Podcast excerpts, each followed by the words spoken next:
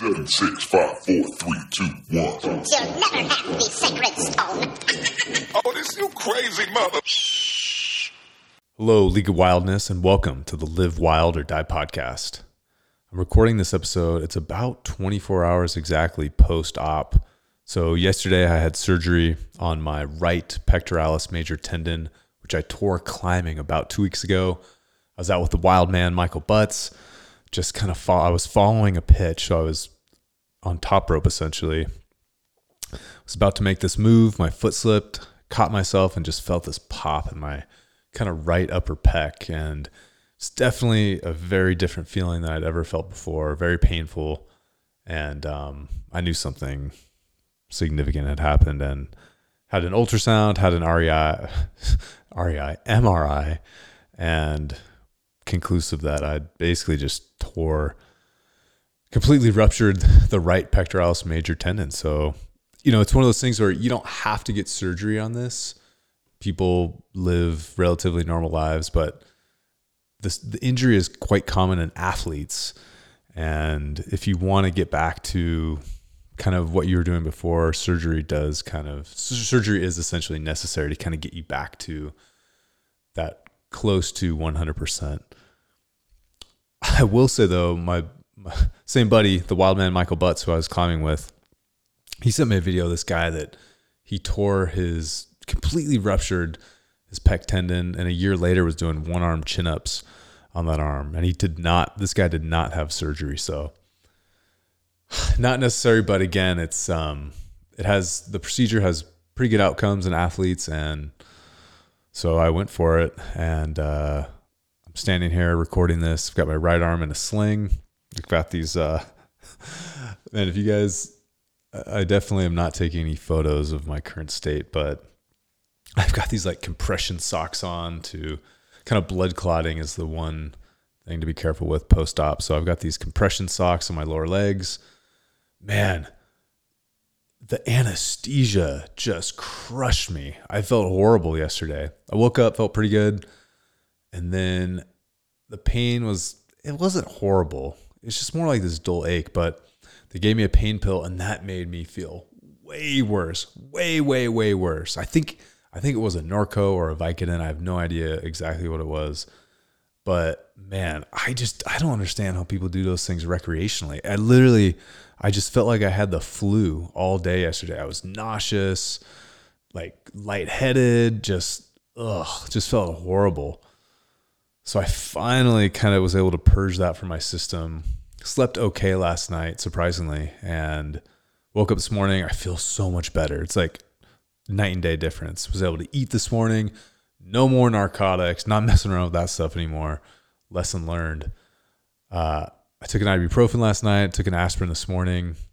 Aspirin's actually the one required medicine for 14 days, and again, that's just a uh, that's just for blood clotting. But so I'm uh, encouraged to take it easy for the next couple days, and I'll be in a sling for about four to six weeks, then I can really start to do a little bit more aggressive rehab after that. So, man, it's one of those things like I just never, I never would have guessed I would have had this injury. You know, I would have, I guess if I had to put money on it, I would have maybe suspected blowing out a knee or something, or maybe falling and breaking an ankle or something like that, climbing. But I just, the pec tendon, I never even considered. And what I, what my hypothesis is is why I think it happened was I'd kind of I've been really ramping up my climbing the last couple months and the day of the injury I woke up super early, met up with Stefan, who's a wild man. We went and climbed this super hard route. Well, I should say he climbed it. I basically hung on the rope the whole time, but it's called sport climbing. It's really all about difficulty. You're kind of clipping these bolts that are already drilled into the rock. So it's quite safe. It's so you can really focus on the difficulty, but it was just way above my pay grade. And I think I pre fatigued my pec that morning. Kind of, I don't really remember what I did during the day. I, I suspect I did some sort of work, quotes.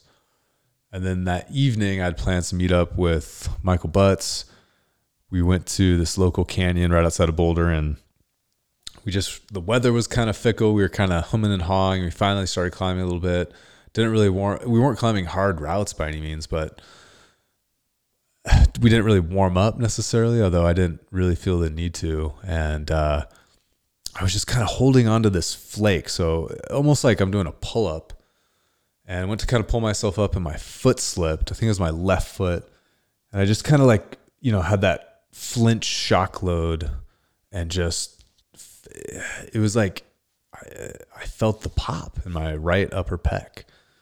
Pain instantly didn't want to use the arm at all muscle spasmed.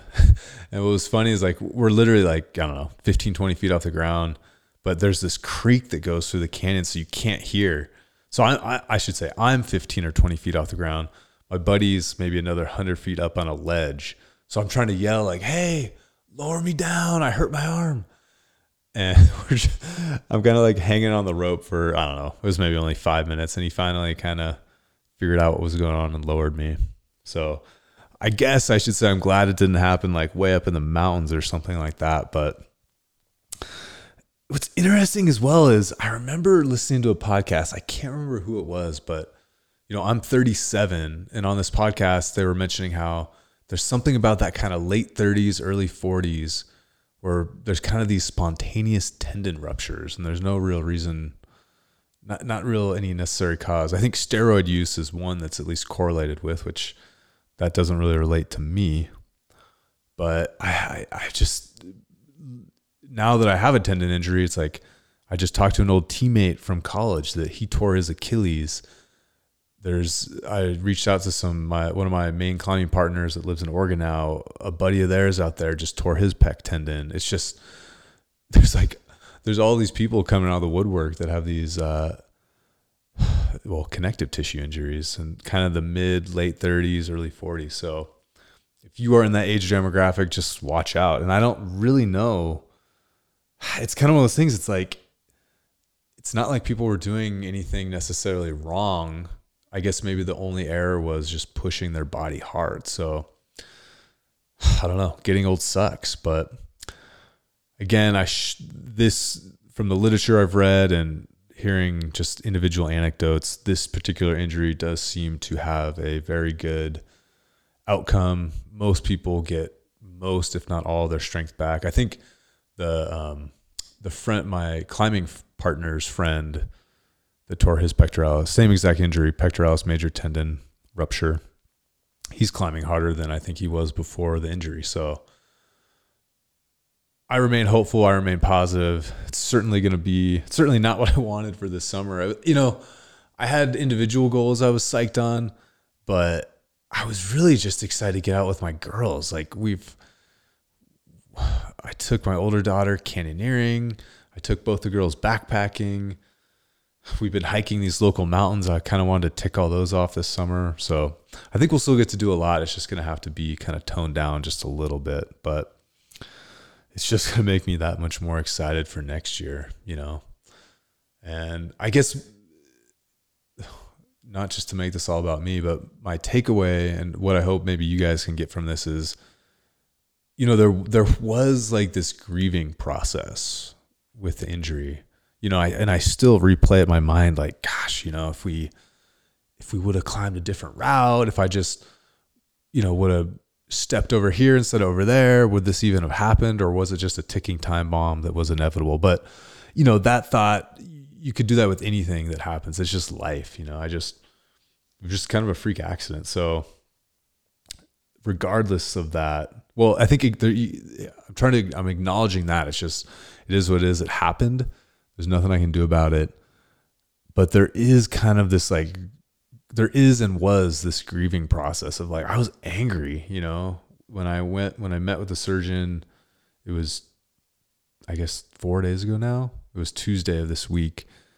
You know, that that was the first time it really became real in my mind, you know, looking at the MRIs, like understanding he he was very he was encouraging, but he also I think was trying to set a low bar for expectations so that hopefully I can exceed them. At least that's that was my perception.